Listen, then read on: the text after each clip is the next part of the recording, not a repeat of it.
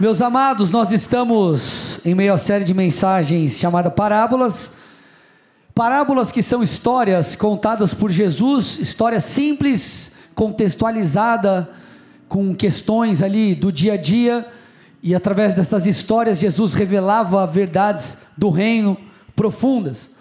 Hoje eu quero pegar um trecho, ou melhor, uma palavra de uma parábola que nós já citamos aqui e a partir disso nós construirmos algo maravilhoso que o Senhor falará ao nosso coração aqui em nome de Jesus. Então peço que você abra comigo a sua Bíblia em Mateus capítulo 13, versículo 44.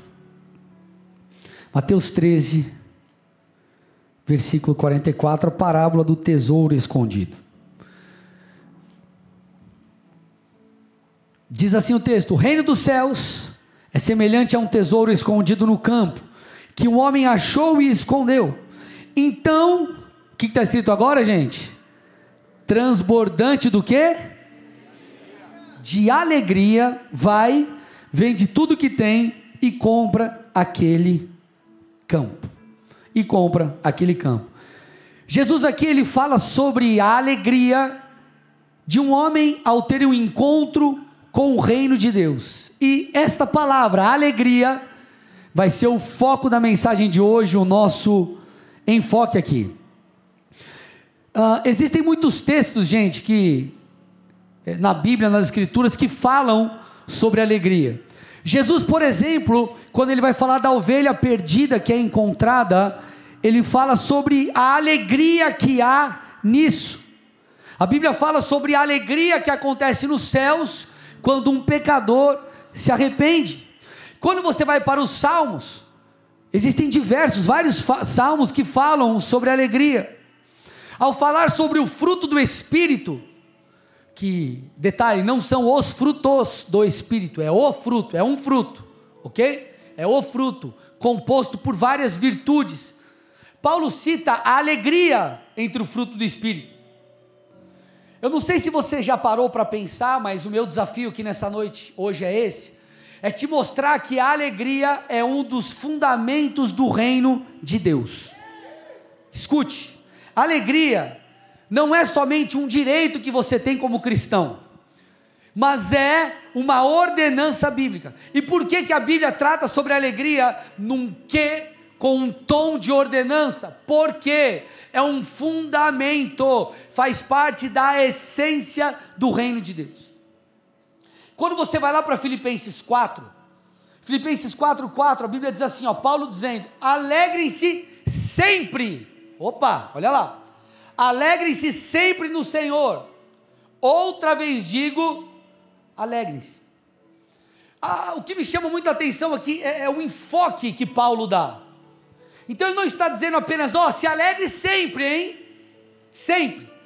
Mas ele diz, eu falo novamente, eu reforço a questão, outra vez eu digo: alegrem-se. Alegrem-se. Então, alegrar-se é um direito, mas também é uma ordenança. E por que o é? Porque é possível. Deixa eu falar aqui para você, vou repetir isso. Por que, que alegrar-se não é apenas um direito, uma possibilidade, ou uma escolha, mas é uma ordenança? Porque é possível. Então eu não sei como você entrou aqui, meu irmão e minha irmã, mas hoje a alegria do Senhor vai invadir você. A alegria do Senhor vai invadir você, não é circunstancial, a alegria está vinculada à pessoa de Cristo, aleluia. Então não é apenas um direito que você tem como cristão, Paulo ele está sendo enfático, ei, se alegre.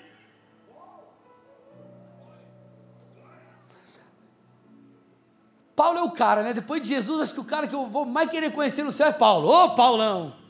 Né? Ô homem de Deus abençoado. Olha, olha, eu, eu falei agora há pouco para vocês. Alegria, ela é um fundamento do reino. Paulo fala isso aos Romanos, Romanos 14, 17, ele fala assim: ó, o reino de Deus não é comida nem bebida. Aqui havia uma discussão é, do que comer, não comer, é, alguns detalhes que é só você voltar um pouco nos versículos você vai perceber, mas ele usa isso e traz esse fundamento. Ele diz assim: Mas o reino de Deus, o reino de Deus é justiça, paz e alegria no Espírito Santo. Então ele está falando todo aquele que está conectado ao reino, está atrelado ao reino, aquele que é um filho de Deus, ele vai desfrutar de justiça, ele vai desfrutar de paz e ele terá acesso também à alegria no Espírito Santo. Então é um fundamento do reino. Quando você olhar para a sua vida e falar assim, cara, peraí, é, eu sei que as circunstâncias estão difíceis, eu sei que muitas coisas estão contra mim, mas faz tanto tempo que eu estou assim abatido, amargurado, triste. Você precisa parar e avaliar a sua vida como está.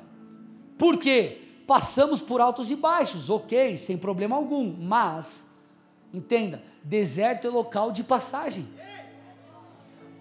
Deserto na alma, inclusive, não é um lugar para você habitar. Deus tem alegria para você, e nessa noite você vai experimentar essa alegria em nome de Jesus. Então, alegria, gente, é um dos fundamentos da nossa fé.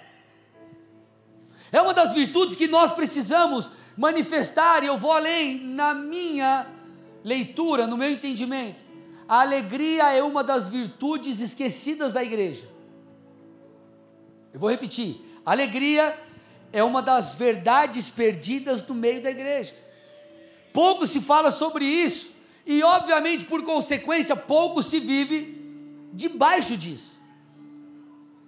Eu não sei se você conhece, eu acho que acho que você nunca passou por isso, ou nunca conheceu alguém assim, né? Que você chega e fala, irmão, e aí, como que tá a coisa? Você chegou depois da conferência, avivado, né? Aí ele, então, irmão, tô na prova. Ih, irmão, deserto, viu? Deserto, viu? Ó, coisa tá difícil. Aí beleza, você procura semana que vem aquele irmão, e aí irmão, como que tá? Melhorou? Eu falei, irmão, tá pior, irmão. Aí passa mais uma semana, um mês, dois meses, o cara tá toda hora na prova, irmão. Prova é para você ser aprovado.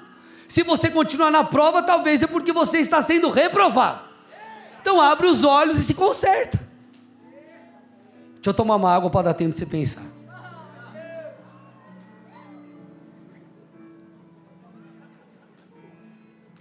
Por que, que eu estou falando isso, gente? Porque vamos lá, a gente vê tanto crente, é, às vezes cristãos assim, tristes, frustrados e, e abatidos. Obviamente, já disse e vou repetir aqui: você pode chorar, não tem problema nenhum. Né? Meu time caiu para a segunda divisão. É. Meu time disputando mais Paranaense. É. Tô brincando, não me bato. Eu, sei lá, perdi o emprego, fiquei triste, minha namorada terminou comigo, fui mandado embora. Sei lá, bati o carro, qualquer coisa, misericórdia.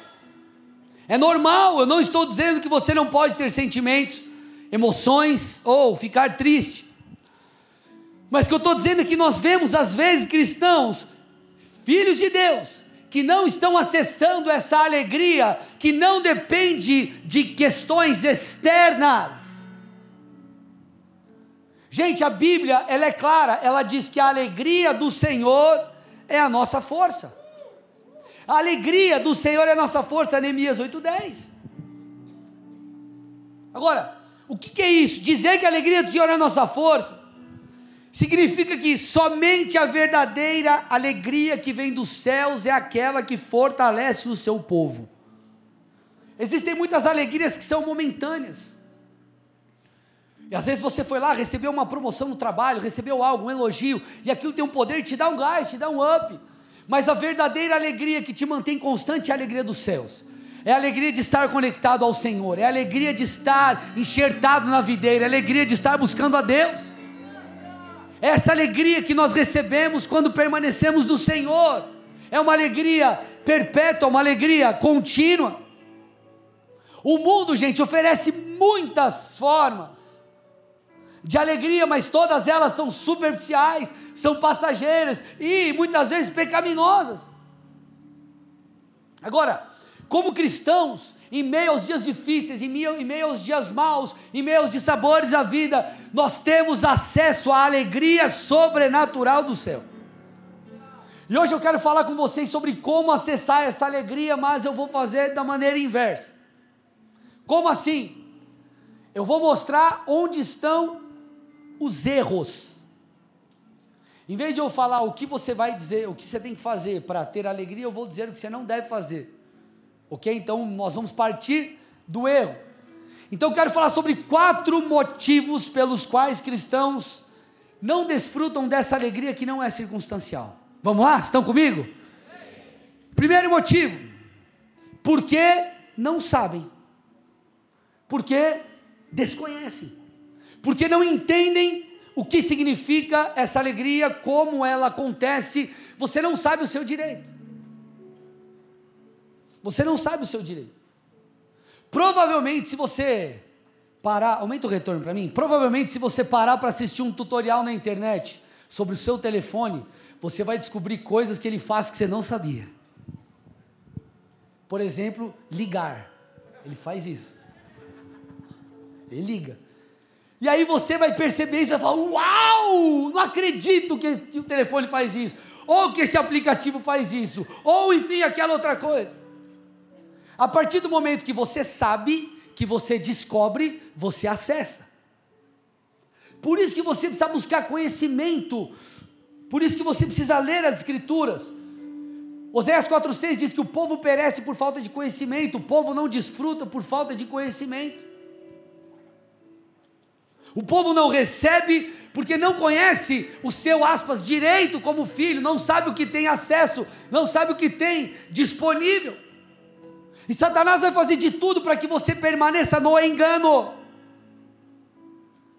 Então a falta de conhecimento das escrituras, a falta de entendimento sobre verdades bíblicas, inclusive sobre a alegria, vai te impedir de viver aquilo que Deus tem.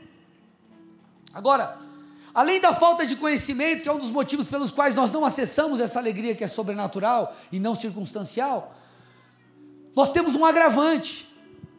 Nós vivemos, gente, uma cultura que associa a alegria a coisas. Você será feliz se você ter. O Instagram diz o quê? Se você tem o carro dos sonhos, se você tem a casa dos sonhos, você será feliz. Agora, se você não tem, ó, oh, que triste será.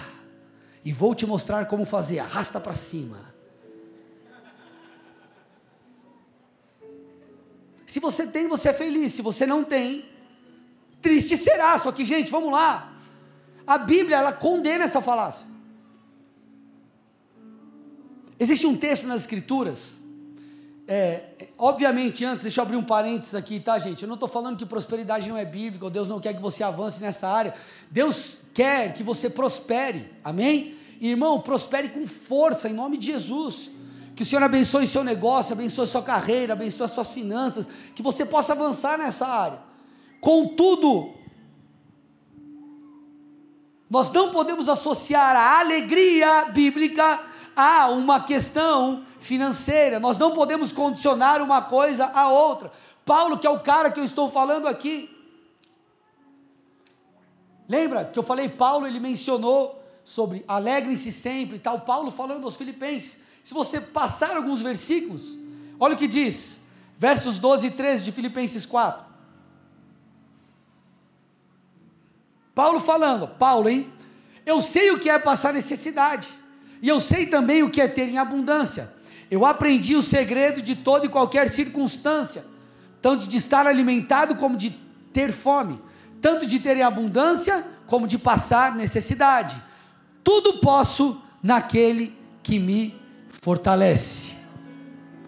Nós olhamos esse texto e dizemos: é tudo posso naquele que me fortalece. Eu posso comprar um carro, eu posso ganhar 65 mil reais por mês, eu posso vender, eu posso conquistar, eu posso. Uh! Agora, te pergunto: você pode passar pelo dia mal firmado em Deus? Você pode, mesmo diante dos dias mais terríveis da sua vida, continuar apaixonado pelo Senhor? Paulo está falando isso. Eu sei ter e eu sei não ter. Eu sei viver os melhores dias da minha vida, como eu sei passar por perseguições. Tudo posso naquele que me fortalece.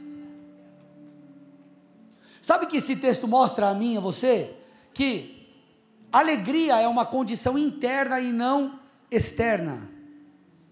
Ou seja, não diz respeito àquilo que eu tenho, mas diz respeito a quem habita em mim. Não diz respeito a, a, a, a, conquistas, claro, tudo isso é importante, é muito legal, mas diz respeito a um relacionamento com aquele que é o príncipe da paz. O que, que eu estou tentando te dizer, meu irmão e minha irmã? Você pode se alegrar, ainda que esteja vivendo momentos difíceis. Posso te falar uma coisa? Sabe onde Paulo estava quando ele escreveu esse texto aqui? Volta para mim lá, Filipenses 4:4. Filipenses 4:4. Alegrem-se sempre no Senhor. Paulo está encorajando a igreja. Sabe onde ele estava? Preso. O camarada estava preso. E ele está encorajando a igreja. Essa é uma das epístolas que ele escreveu na prisão. E ele está dizendo assim: ó, ei, igreja, alegrem-se sempre no Senhor. Novamente eu direi: alegrem-se. Quem está falando isso, quem está escrevendo isso, é alguém que está preso injustamente pela causa de Cristo. Então não depende de circunstâncias, não depende das coisas externas, depende daquele que habita em você. Dê uma salva de palmas a Jesus. Aleluia.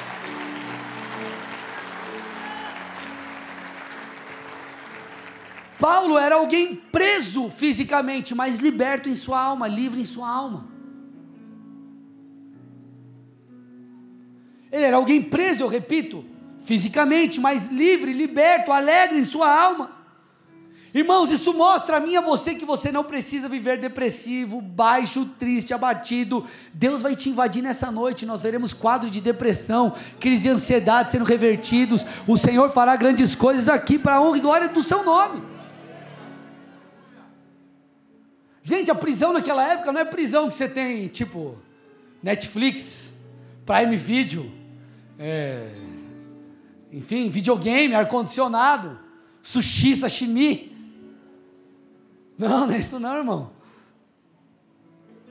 Amém? Assista o filme Paulo Apóstolo de Cristo, você vai ter uma breve noção do que é. Sabe o que eu, eu, eu quero que você entenda e busque nessa noite? É uma experiência com Deus. Porque, gente, vamos lá. É, hoje nós, nós vivemos na era da informação, nós temos acesso a muitas coisas ruins, mas a muitas coisas boas. É só você dar um Google lá que você vai achar informação para muitas coisas e muita coisa boa. Só que o Evangelho ele não se limita a, a, a, ter um entendimento correto, por exemplo, sobre a alegria que nós temos em Deus, mas ele aponta para uma experiência que nós podemos ter com essa alegria que está disponível.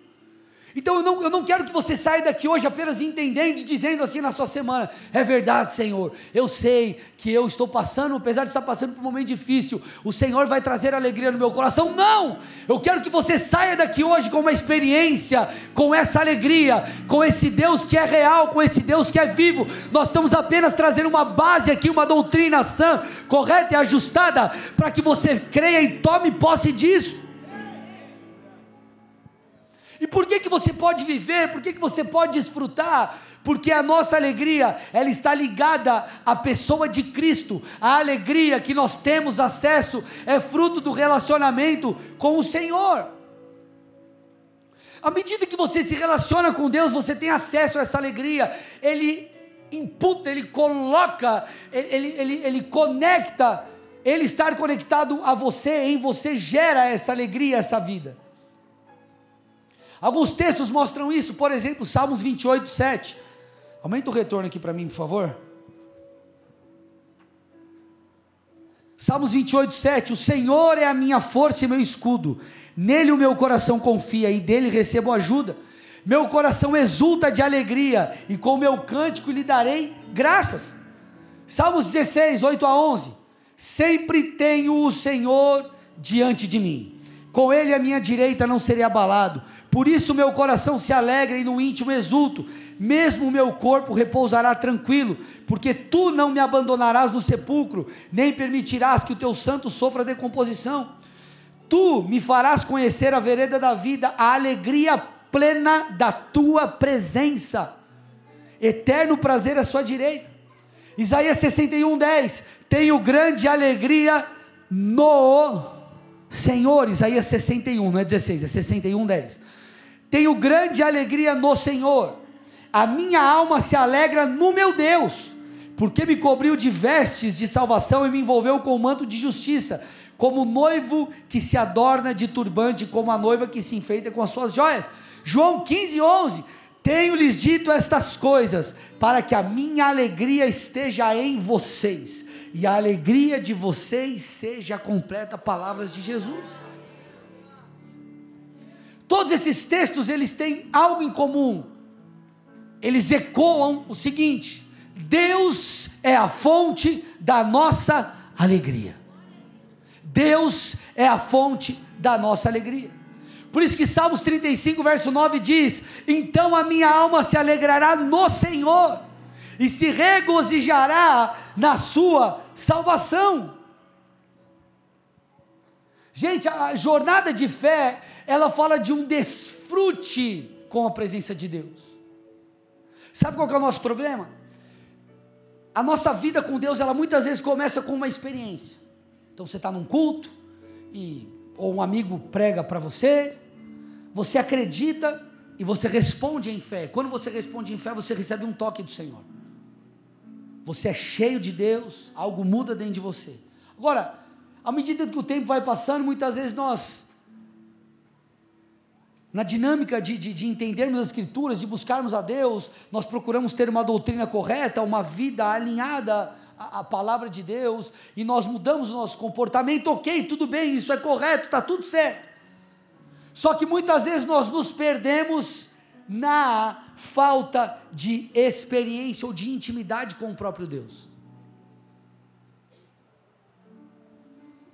Quando a Bíblia fala sobre si mesma, ela diz assim, ó, a palavra de Deus, ela é como uma espada, ela é viva, ela é eficaz, ela traz a mim a você uma experiência de transformação. Então, até a leitura da palavra é uma experiência transformadora. Que, que eu estou tentando te dizer? Você não pode sair de um culto e ter apenas a tua mente mudada. Você precisa aprender a responder a isso. Você precisa aprender a agarrar isso. Você precisa aprender a pegar isso. Você precisa aprender a, a, a, a interagir com isso. Leonardo Ravenhill disse o seguinte: você pode ter todas as suas doutrinas de forma correta, muito embora não tenha a presença de Deus. Olha o que ele está dizendo. Você pode ter todas as doutrinas, doutrinas corretas, mas mesmo assim não ter a presença, não ter a experiência, não receber o toque de Deus, a vida de Deus, a alegria de Deus, é para ser experimentada. Nós servimos um Deus vivo. Não basta você saber que Deus cura, você precisa ser curado. Não basta você saber que Deus pode te tirar dessa condição de tristeza, você precisa receber a alegria dos céus. Não basta você entender que Deus preenche o seu vazio, você precisa sair daqui cheio. Você precisa crer nisso e desejar isso. A alegria, gente, que nós temos acesso é duradoura, não é temporária. É uma alegria real, não é uma ilusão. Agora, sabe o que é mais maravilhoso nisso tudo? Que nós temos uma experiência com a alegria com essa, essa, essa paz do Senhor, muitas vezes nos dias mais difíceis de nossas vidas. Uma das maiores experiências que eu já tive com Deus foi em dias difíceis, onde eu olhava para as circunstâncias e dizia assim: cara, tá tudo como que caindo ao meu redor. Eh, dias de aflição, mas internamente o cuidado de Deus me trazia paz e alegria. Então talvez você esteja vivendo dias difíceis. Talvez você olhe para as suas finanças, talvez você olhe para a sua situação ah, familiar, para a sua situação ministerial, eu não sei. Você diga assim, pastor, parece que os dias eles não estão muito favoráveis para mim. Você está no momento mais propício para ter uma experiência com a alegria dos céus. Os milagres, eles só se tornam milagres onde há adversidade. Da mesma forma, é esse momento na sua vida. Por isso que você precisa se encher de fé, você precisa se encher de esperança, porque é nesse momento difícil que Deus te dará experiências que vão marcar a sua história para sempre.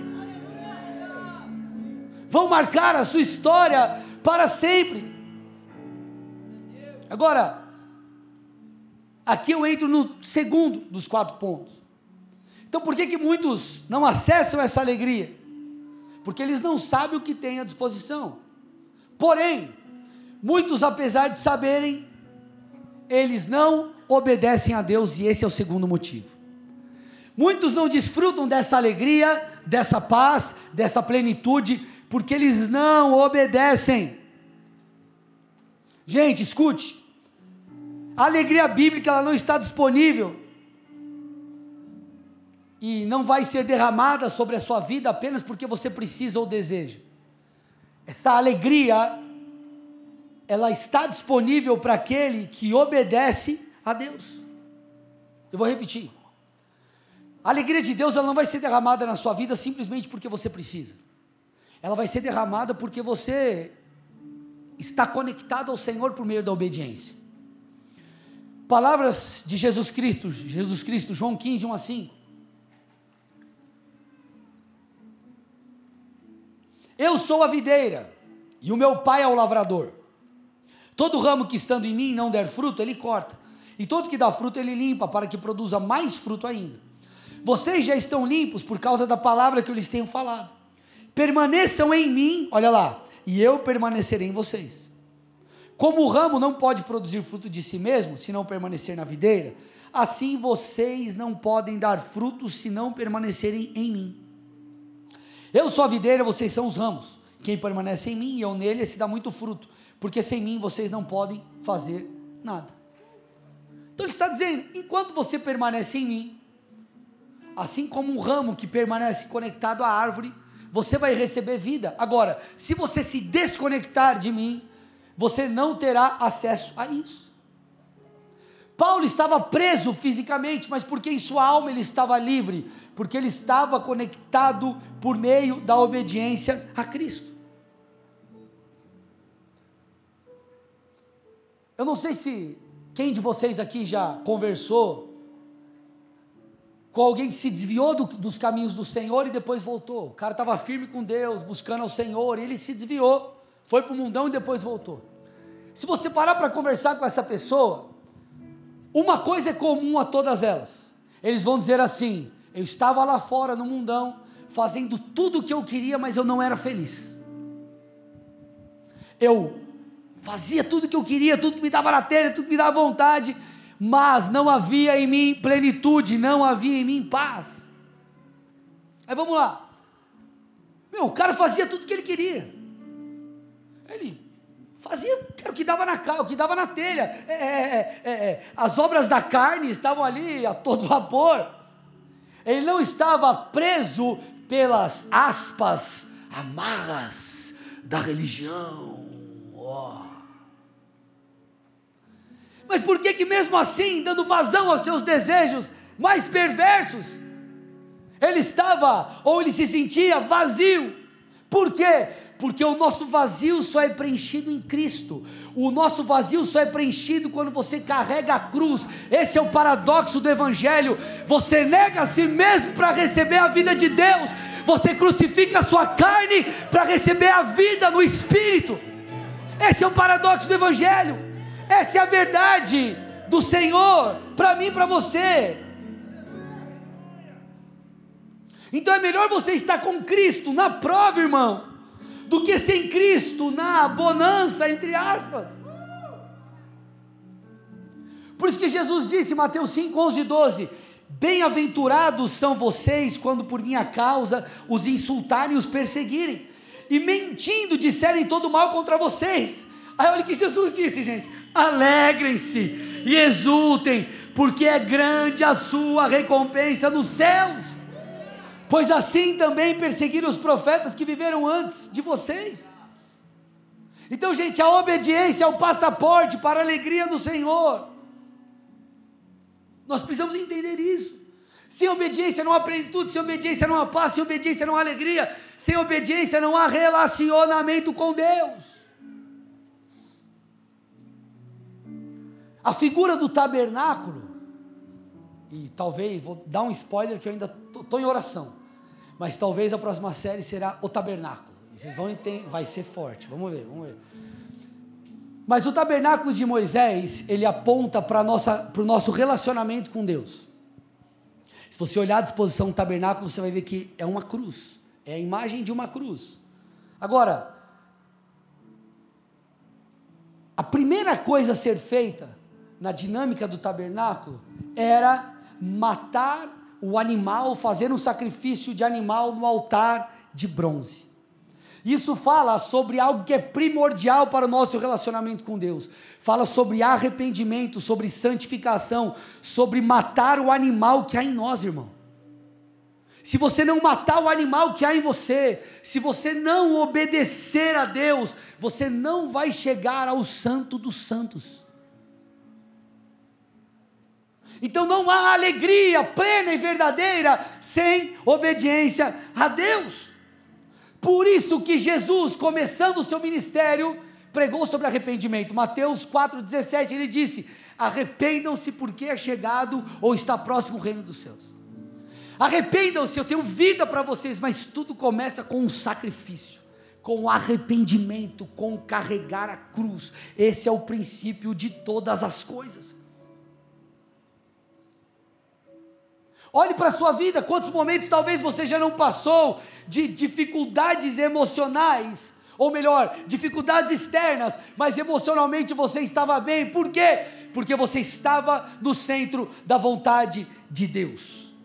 O centro da vontade de Deus é lugar de plenitude, é lugar de alegria, é lugar de paz. Vocês estão aqui, gente?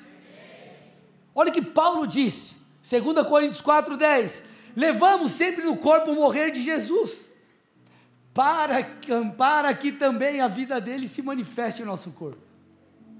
Então está dizendo, eu quero a vida, mas eu, antes disso, crucificarei a minha carne, eu obedecerei a Deus. Eu entendo que para ter vida precisa haver morte, para a ressurreição alcançar a minha vida, antes eu preciso morrer para o mundo.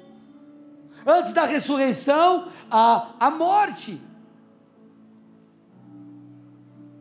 Jesus disse algo parecido, Mateus 16, 25, põe para mim. Quem quiser salvar a sua vida, a perderá. Olha que interessante. E quem perder a vida por minha causa, essa achará. Então ele está dizendo: você quer encontrar a vida, entenda por isso: plenitude, paz, alegria, propósito. Você quer encontrar tudo isso? Perde a sua vida, ou seja, a sua maneira contrária à palavra de viver a vida. Quando você fizer isso, você vai achar a verdadeira vida. Então, na verdade, não é uma perda, é ganho. Isso aqui é só a rota, o caminho, é um GPS divino para que a gente chegue na verdadeira vida. Então, na verdade, gente, a nossa perda não é uma perda, ela é um ganho, ela é uma bênção, é uma semente, não é uma perda. Então a vida de Deus está na obediência. A sua alegria, ela depende disso. Talvez você entrou aqui, meu irmão, e você está meio cambaleando, pé na igreja, pé no mundo. Você não sabe se você está desviado, está na presença. Como que você está, meu irmão? Volte para a presença de Deus nessa noite. Ele está chamando você. O mundo não tem nada para te oferecer. Não há alegria sem Deus. Não há alegria sem Deus. Ele, meu irmão, vai dar a plenitude que você tanto está buscando. Agora, por que, que muitos, apesar de estarem em obediência, não desfrutam dessa alegria? Aqui nós entramos no terceiro ponto. Por quê? Pela falta de interação, esse é o terceiro ponto, falta de, de interação com o Espírito Santo. Gente, eu fiz uma enquete no meu Instagram, se eu não me engano foi ante, ante, ante, ante ontem, um dia desses, e eu fiquei assustado. Eu perguntei o seguinte: é, como estava a sua rotina com Deus? Você tem tempo com Deus? Como que é essa dinâmica tua de, de vida com Deus? Eu coloquei três possibilidades de resposta. A primeira era, era, eu tenho uma rotina com Deus, eu tenho uma vida com Deus constante. A segunda era, na fase atual da minha vida está difícil eu ser constante em Deus. E na terceira, a terceira possibilidade de resposta era, eu nunca consegui ser constante na vida com Deus. Então, sou constante, está difícil nessa fase, e eu nunca cheguei a ser constante. Gente, para o meu espanto, 40%, não sei se um pouco mais das respostas estavam entre a segunda e a terceira, ou seja, nessa fase eu não estou conseguindo ser constante, ou eu nunca consegui ser constante. É como se nós pegássemos esse público aqui e 40% ou um pouco mais não tivesse uma rotina constante com Deus, não buscasse a Deus no seu dia a dia. Gente, isso é terrível. Isso é um grande problema. Por quê? Porque sem estar conectado à videira, sem uma vida constante de oração, leitura da palavra, enfim, você vai se sentir frustrado. Você vai se sentir vazio, você vai se sentir confuso. Sem Deus a vida não tem sentido. Sabe por que tem um monte de cristão perdido? o cara está tudo bem, ele começa a ter problema com a igreja, com os irmãos, com o líder, com o liderado. Por quê? Porque o cara está desconectado de Deus. E ele começa a aceitar todo o lixo que Satanás lança em sua mente. Então você precisa ter vida com Deus. A vida diária é o fundamento da fé. Por isso que Jesus, ele disse: "Eu sou o pão vivo que desceu do céu". Ou seja, você precisa se alimentar de mim. Espiritualmente eu sou o seu alimento. Por isso que ele disse lá em João 15,4: se você permanecer em mim, eu vou permanecer em você. Então não basta você ser obediente, você precisa manter-se conectado a Ele, cultuando como vocês estão, lendo a Bíblia na casa de vocês, adorando, cantando a Deus, orando, enfim. Agora, se nós nos afastamos disso, a vida de Deus ela também se afasta de nós. Então é uma consequência das nossas escolhas. E talvez você está se sentindo vazio, eu te pergunto. Quando foi a última vez que você entrou na presença de Deus sinceramente e rasgou o seu coração? Quando foi a última vez que você não participou, entre aspas, de um culto, mas você cultuou a Deus de verdade? Talvez a resposta para o seu vazio esteja nessa pergunta a resposta que você der a si mesmo vai mostrar a você qual é o problema. A vida de Deus depende da conexão diária com o Senhor. Gente, deixa eu falar uma coisa aqui para vocês. Vou falar algo muito básico, mas muito sério. Quando eu paro para conversar com qualquer pessoa que está quase desviando, ou se você conversar com qualquer desviado, você vai perceber uma coisa essa pessoa parou de ter intimidade com Deus, está parando de ter intimidade com Deus em algum momento. Escute, oração, leitura da palavra é fundamental. Da mesma forma que se você não comer, você não vive, seu corpo vai chegar uma hora que dá um bug. A mesma coisa espiritualmente. Por isso Jesus disse, eu já afirmei e vou repetir: eu sou o pão vivo que desceu do céu. Gente, nós queremos o benefício da alegria sem estarmos conectados à fonte dela. Por isso que Jesus disse o seguinte, Mateus 6, 5 e 6: Quando vocês orarem, não sejam como os hipócritas, que gostam de orar em pé nas sinagogas e nos cantos das praças, para serem vistos pelos outros. Em verdade, eu lhes digo que eles já receberam sua recompensa. Mas ao orar, presta atenção aqui, ó, entre no seu quarto, feche a porta não é necessariamente o local, amém? Ele está falando sobre uma dinâmica. Se isole. Ore ao seu pai que está em secreto.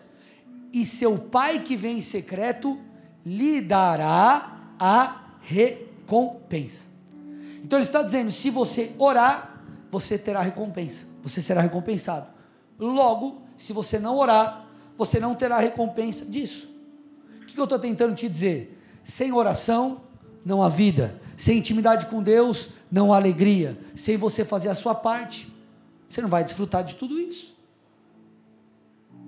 Por isso que Jesus disse, Mateus 7, peçam e lhe será dado, busquem, e então vocês encontrarão, batam para que a porta seja aberta a vocês, pois todo que pede recebe, o que busca encontra, e a quem bate a porta será aberta.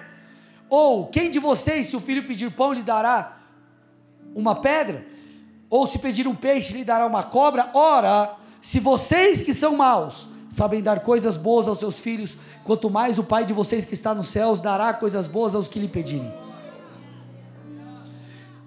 Mateus 6, fecha a porta a hora, ele vai te dar recompensa. Mateus 7, bata. Peça. Você vai encontrar, a porta será aberta, e aí ele traz algo muito especial. Ele diz assim: ó, ei, lembre-se, o Deus de vocês é Pai, Ele é bom. Se vocês, homens que são maus, dão coisas boas aos filhos, quanto mais o Pai de vocês. Porém, para isso, nós precisamos bater, nós precisamos pedir, nós precisamos clamar. Não depende de circunstâncias, depende de uma ação nossa em direção àquele que é o Deus da alegria. Posso ir mais um pouquinho aqui, gente? Deixa eu ir, vai estar com saudade. A Bíblia fala sobre um óleo de alegria que está à nossa disposição. Falando sobre Jesus, o livro do, do profeta Isaías diz, Isaías 61, 1 a 3, olha lá, Isaías 61, 1 a 3.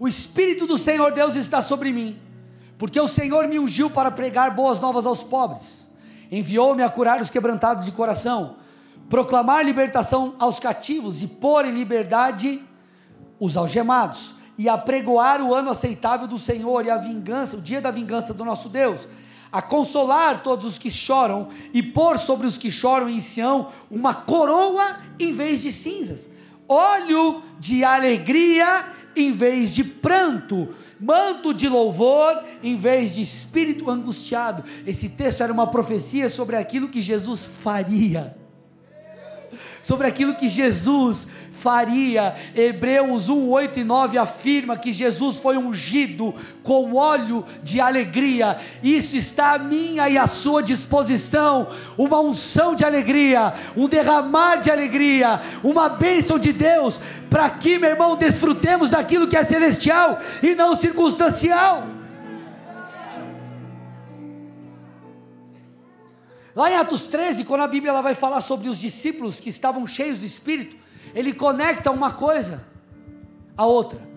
Ele diz assim, Atos 13, 52, e os discípulos, porém, estavam cheios de alegria e do Espírito Santo. Quando você é cheio do Espírito, meu irmão, a alegria de Deus te invade. O mesmo óleo que traz o espírito é o óleo que traz alegria, porque ele emana do mesmo Senhor. Agora, por que muitos não acessam a alegria de Deus? Última coisa, quarta coisa. Quarta coisa. Estou indo para o final. E aqui eu preciso que você preste muita atenção que a gente vai falar algo animal, top.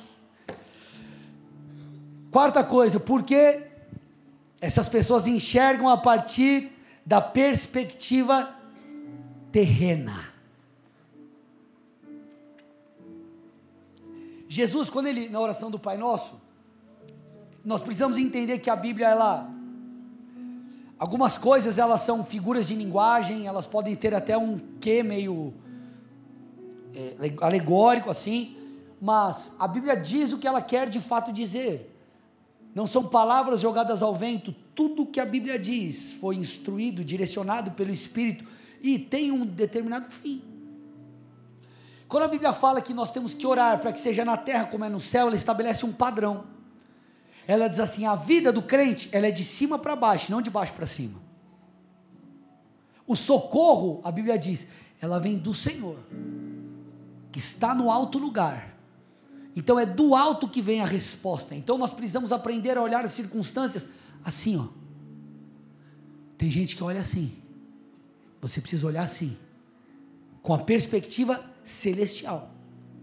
Olha o que Paulo disse. 2 Coríntios 4, 8 a 18, é um texto um pouco longo, mas presta atenção, olha que interessante. Paulo diz assim: Em tudo nós somos atribulados, porém não angustiados.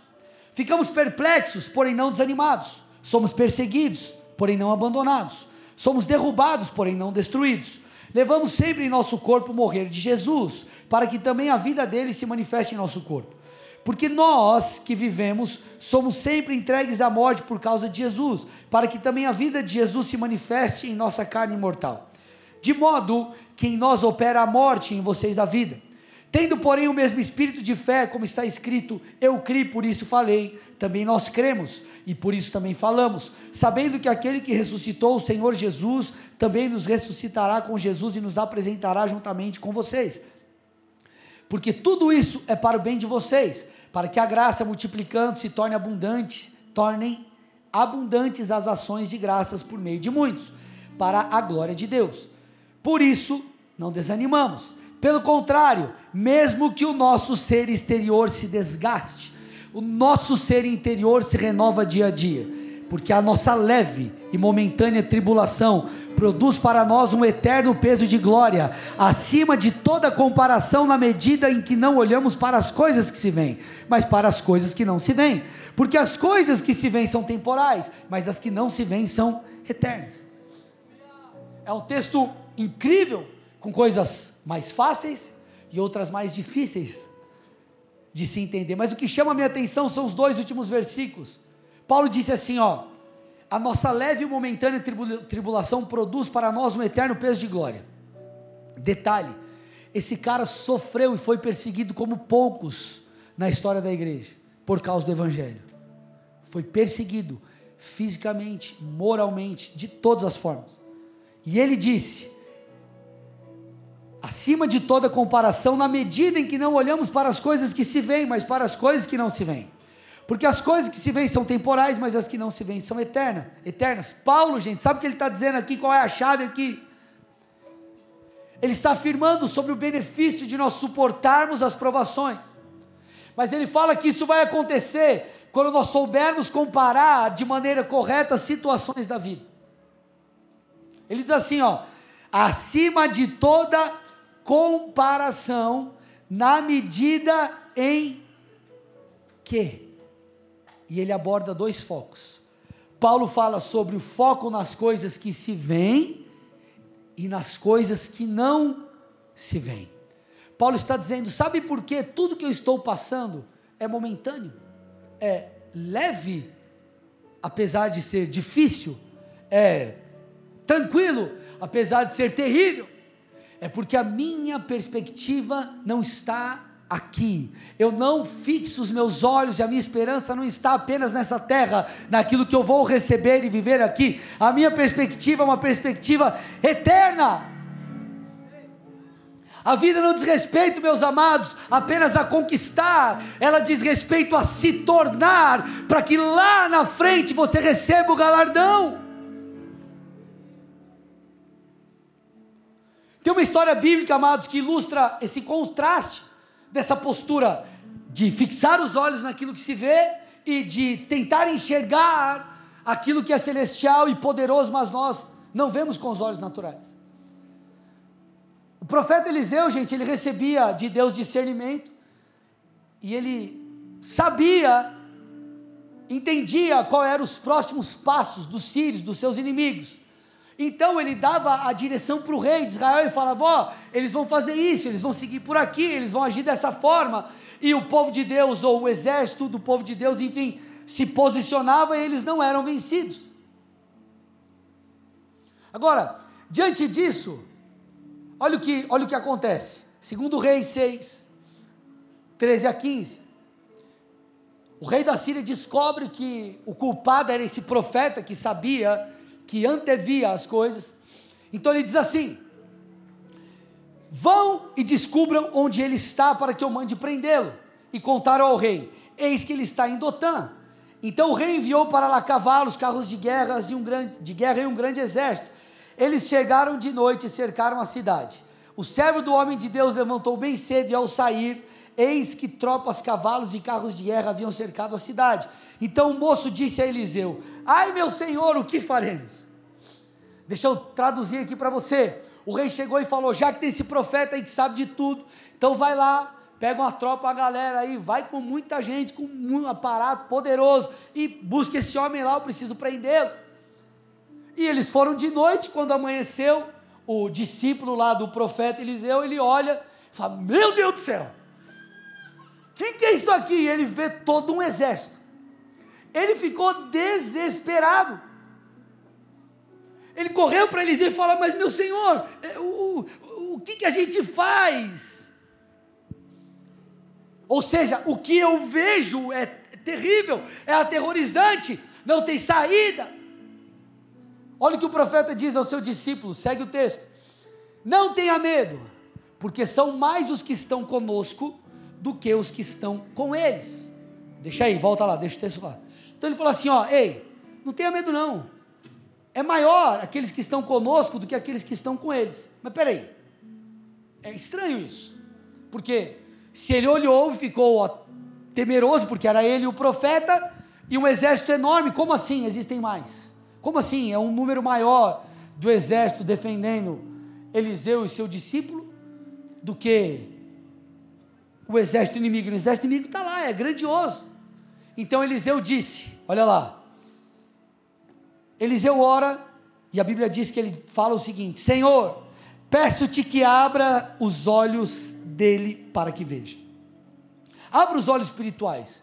Traga a percepção espiritual. O Senhor abriu os olhos do moço e ele viu que o monte estava cheio de cavalos e carros de fogo ao redor de Eliseu. Então Eliseu falou assim: Ei, jovem, você está olhando com um olhar natural. O Senhor vai abrir os teus olhos e você vai perceber espiritualmente quantos estão ao seu lado, por mais que eles tenham cavalos, nós temos cavalos de fogo, nós temos um exército que é celestial e poderoso, hein, meu irmão? Talvez você está olhando para a sua vida, para circunstâncias difíceis, e você acha que Deus te esqueceu, você acha que não tem solução. Ei, meu irmão, se o Senhor abrir os seus olhos nessa noite, você verá que o exército de Deus está guerreando ao seu favor, você verá que é maior aqueles que estão a teu favor do que contra ti. É isso que Paulo está dizendo. Paulo está dizendo: ei, por mais que eu esteja atribulado, passando por dias difíceis, eu não caminho por aquilo que eu vejo, eu caminho por aquilo que é eterno, é superior, é celestial. Deixa eu te falar uma coisa aqui, meu irmão. Um dos nomes de Deus é Jeová Jireh. Quando Abraão ele foi sacrificar seu filho Isaque, Deus então envia o cordeiro, envia um animal para que fosse sacrificado no lugar de seu filho. E ali Deus se revela como Jeová Jireh, o Deus provedor. Eu estava no culto esses dias, meu pastor Felipe Parente falou uma coisa que minha cabeça fez assim, ó, pá! Falei, meu Deus, é isso. Ele falou, o Jeová Jireh, o Deus de provisão, a provisão, ela não fala apenas sobre Deus te suprir, mas ele fala de um Deus que antevê as coisas. O Jeová Jireh, o Deus que provê, tem a ver com o Deus que antevê. Sabe o que eu estou tentando te dizer?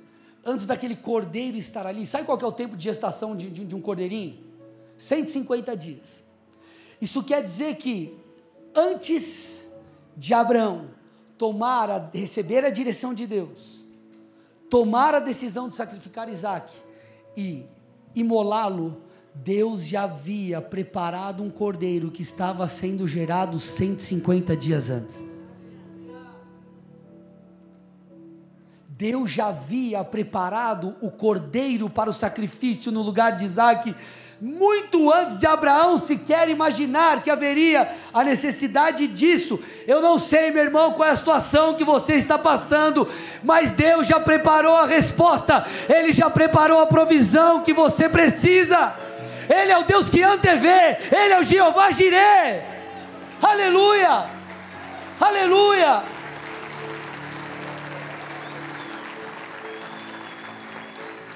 Gente, o Salmo 23, prometo, estou terminando com isso, mas é muito forte, eu tenho que falar, aleluia. O Salmo 23, ele mostra isso, gente, de maneira muito esplendorosa. Põe o verso 5 do Salmo 23 aí. Isso é forte demais. Oh, meu Deus. Preparas-me uma mesa na presença dos meus adversários. Unge minha cabeça com óleo e o meu cálice transborda. Deixa eu te explicar isso. Aqui, obviamente, você conhece o texto.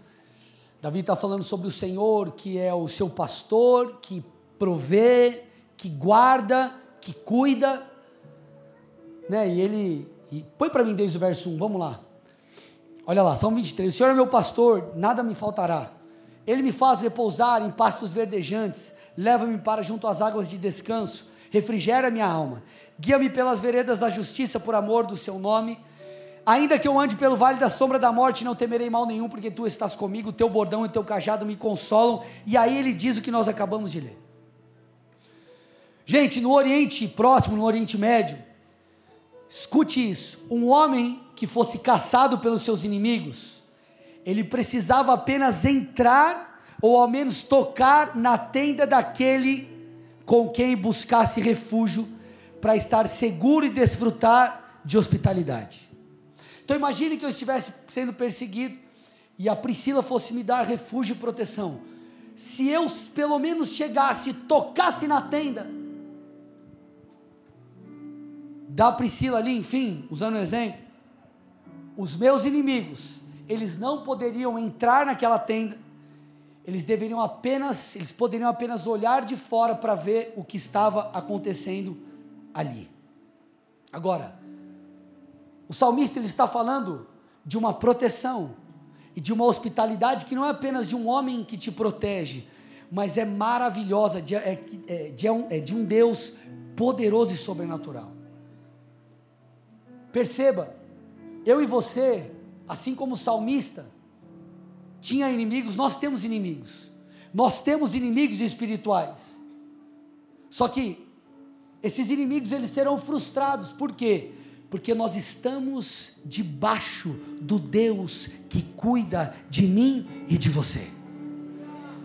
Nós estamos debaixo do Deus que declara de dentro de sua tenda: Eu sou pai dessa pessoa. Aqui dentro ele encontra refúgio, ele encontra proteção, ele encontra provisão. Por isso que o salmista diz: aquele que habita no esconderijo do Altíssimo e, e descansa à sombra do Onipotente, diz ao Senhor: Tu és o meu refúgio e a minha fortaleza, o meu Deus em quem confio. Então nós tocamos em Jesus pela fé, nós cremos em Jesus e nele nós temos proteção, nós estamos debaixo de seu cuidado. Os inimigos podem olhar, eles podem tentar, enfim, gerar medo em nós, mas a Bíblia diz que Deus olha para os seus inimigos e zomba deles, porque Ele é o Deus Todo-Poderoso. Por mais que nós estejamos cercados, vivendo dias difíceis, esse é o Deus que cuida de nós, é o Deus que nos protege.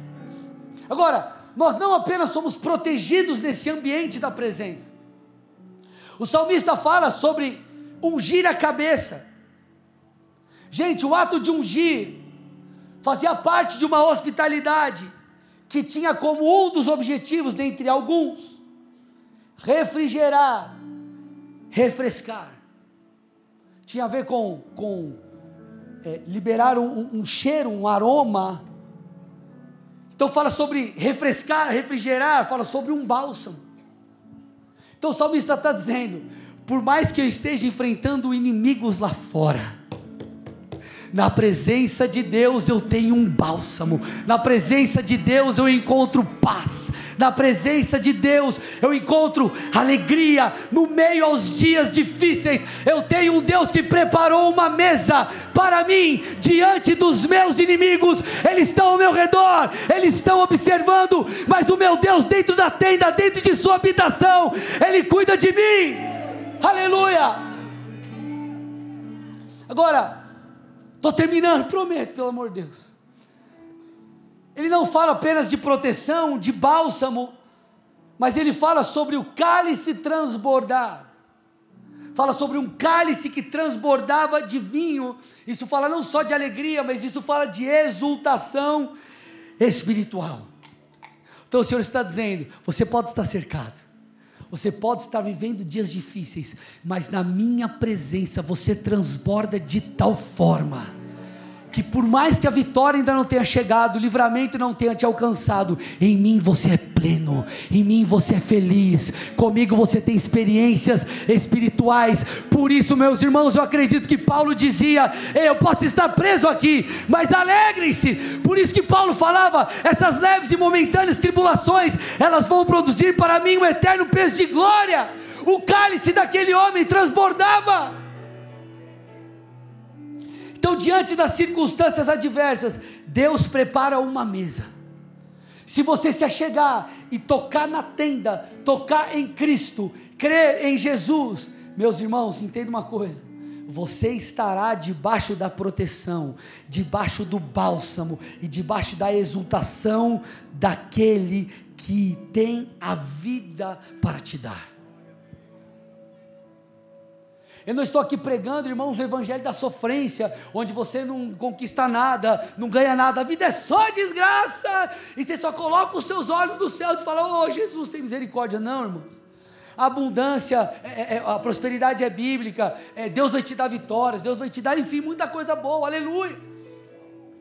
Mas, a plenitude de Deus não tem a ver com ter, e quando nós entendemos isso, você pode não ter, ter, receber vitória ou estar na derrota, não importa, você se sentirá pleno em Deus, e é dessa forma que você vai vencer os ciclos da vida. Alto, você vai estar bem, baixo, você vai estar bem, por quê? Porque você está vinculado à videira, a vida de Deus está em você. E diante dos seus inimigos, o Senhor te protege, você descansa na sombra do Altíssimo você recebe bálsamo, você recebe exultação experiências espirituais. Deixa eu te falar, talvez você entrou aqui abatido, quem sabe no dia de hoje você vai ter uma das maiores experiências espirituais que você podia ter. A nossa esperança não está em coisas, em cenários, mas ela está vinculada ao Deus da vida. Amém? Feche seus olhos, curva sua cabeça em nome de Jesus.